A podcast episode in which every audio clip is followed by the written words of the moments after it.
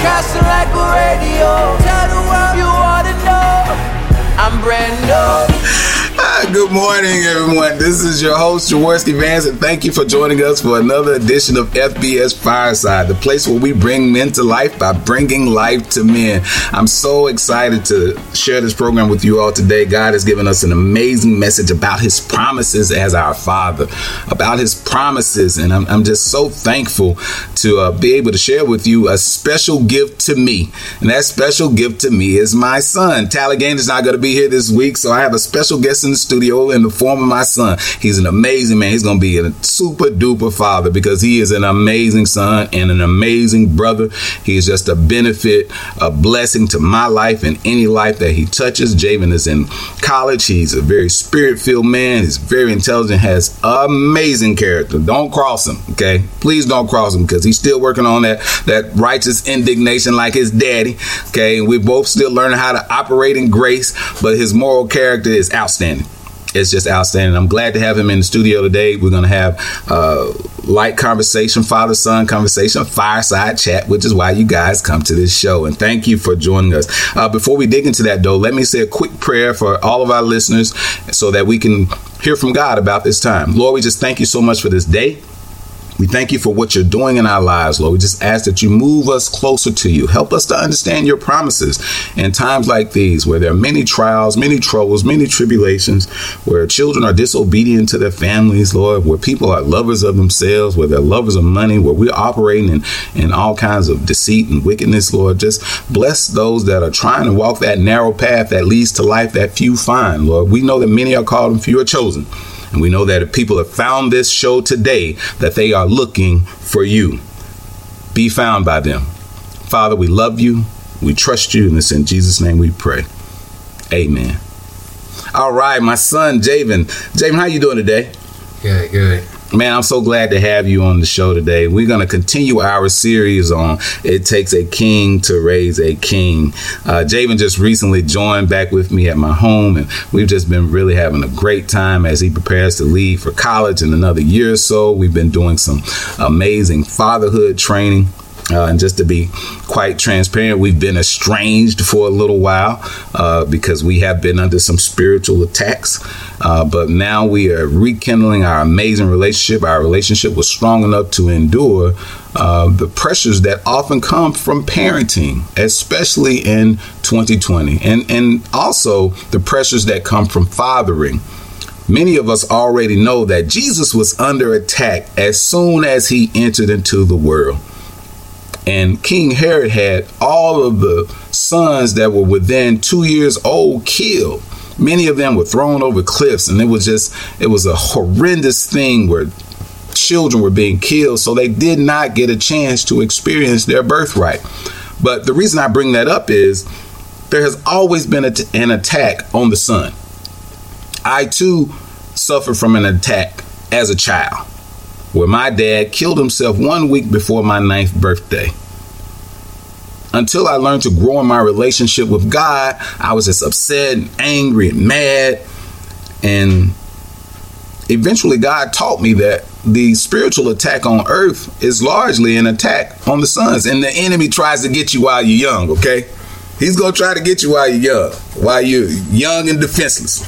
That's why it's so important for fathers to be there that's why we started Fathers, Brothers, and Sons, filling the gap where fathers are missing because it's really difficult. It's hard for young men to hear from God when they don't have a father to show them, when they don't have a father to protect them, direct them, connect them.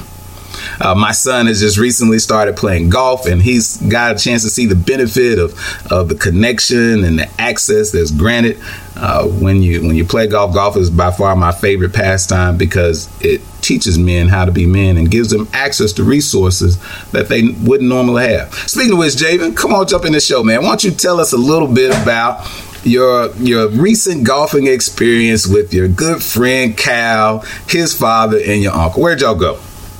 Uh, a good friend of mine, Kyle, very spiritual man. We went to Jacksonville, played one of the top courses down in that area, PGA golf course, of course. Um, very rich environment. Um, I would say. Um, I'm used to Tallahassee money, so being in an area like Jacksonville was a little different. Uh, kind of opened my eyes to see what the rest of the world was like instead of just closed minded Mm. being where I was. So it's a good experience overall. Yeah, you know what scripture came to mind when I heard you say that?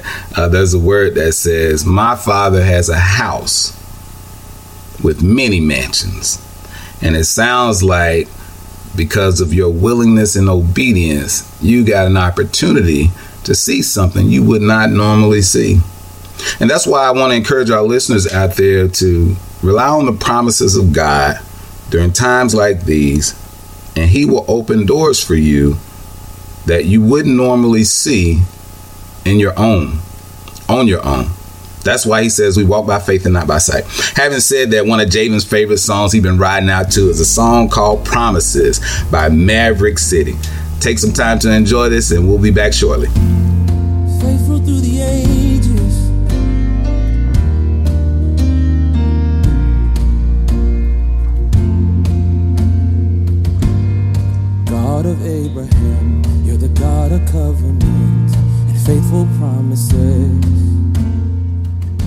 All right, we're back, and thank you again for joining us. And we're going to continue our series on "It Takes a King to Raise a King."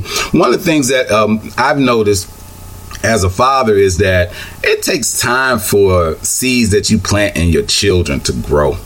So, men, if you're out there and you're discouraged about what you have going on, what you're seeing in your child, and what you're dealing with with uh, trying to parent your child, or in some instances, co-parent your child because divorce is at a real high rate these days in the black community and the white community, all throughout the nation. So, co-parenting is difficult, but stay the course.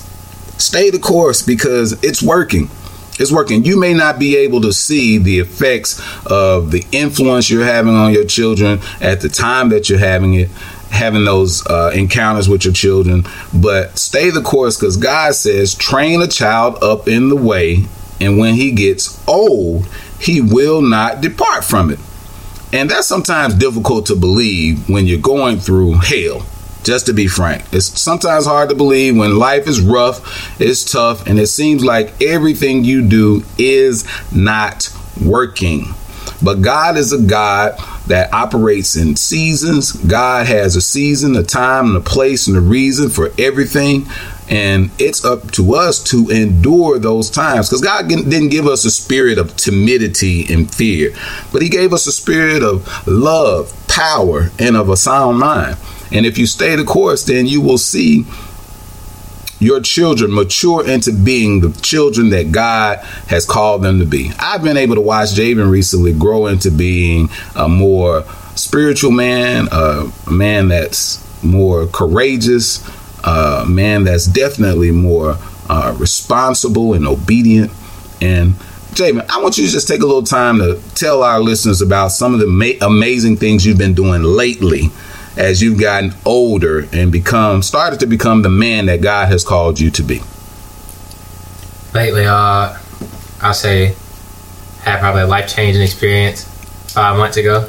Um, uh, went through a breakup, had a whole bunch of family stuff going on, and kind of lost sight of who I was and my identity, and started looking for answers. So I started playing golf. But the biggest thing I'd say was definitely coming to Christ. Uh, I started going to downtown community church. It's a church down, downtown in Tallahassee, of course. Uh, but one thing they really focus on down there is identity and being there for the past four or five months now. Like that group is taking me in, they taking care of me. Uh, we go to movies, hang out with each other. They cook for me. Uh, It's just a great experience, and it's not even just the people; it's just my relationship with God. Now I feel like I'm a much more spiritual man. I'm not really worried about who I am in the worldly world in a sense, Mm. but I know who I am through Christ, just in general. Hey man, man, boy, you gonna make me get full up in here. That's what I'm talking about. That's amazing testimony. I'm so touched to hear that. And and again, like I said to all the fathers out there who are struggling, thinking that the words that you are imparting to your children spiritually is not finding a place to rest, not finding a place to root or take root. Just hang in there. The word says, Don't be weary in well doing, for in due season you shall reap if you faint not. But we have to have that faith in order to see our children mature into being who God has created them to be, like I'm having the joy and great pleasure being able to see happen in my son. Having said that, let's segue into another song. And I'm sure many of you know this song by Mr. William Murphy, and it's called It's Working. And we'll see you when we get back.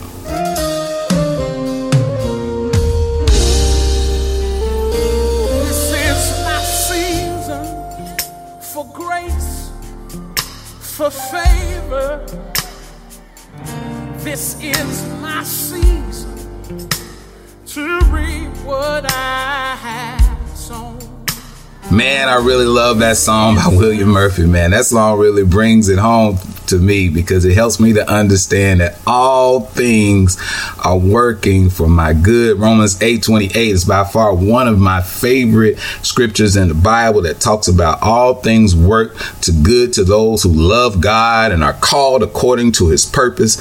And sometimes we don't want to accept all of the things that we have to go through in order for God to get our attention. You know, I spend a lot of time outside next to the fireside in my garden, and God just does a lot of ministering to me out there. And I've come to realize that God doesn't waste anything.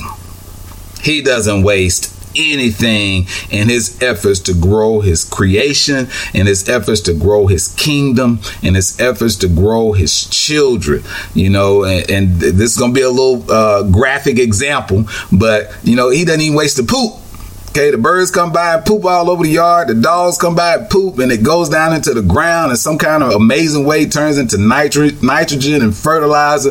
And next thing you know, my grass is green. My bell peppers are growing. My tomatoes are growing. And anyway, here's the point what does that have to do with our own lives individually sometimes we don't want to accept when god is using nasty smelly things to move us, usher us into a new space with Him. Sometimes those ugly things have to happen. Javen just talked about it before we went to that first, uh, before we went to the last song called "It's Working," where he said he went through a horrible breakup. He was having some some family issues, and you know sometimes God will allow those things, just like with Job, when the devil went to talk to Job about, you know, touching his servant jo- uh, Job God told him, Have you tried my servant Job? He's righteous and an upstanding. There's not a more faithful man on earth. And the devil said, Well, you got a hedge around and you remove that hedge. I'm sure Job will curse you and die. God removed the hedge and let Job go through pure D H E double L. Okay. And sometimes, and I'm sure many of us right now, especially with the world that the way it is, are going through some very, very, very touch t- tough times. But God can deliver us from those times, much like I'm seeing Him deliver my son from some really, really difficult times. I was really concerned about Javen at some point but I knew that the root system, the God, the spiritual root system that he had in place would bring him back. So, Javen, jump back in this because I'm doing way too much talking. I want them to hear more from you. They hear me every week.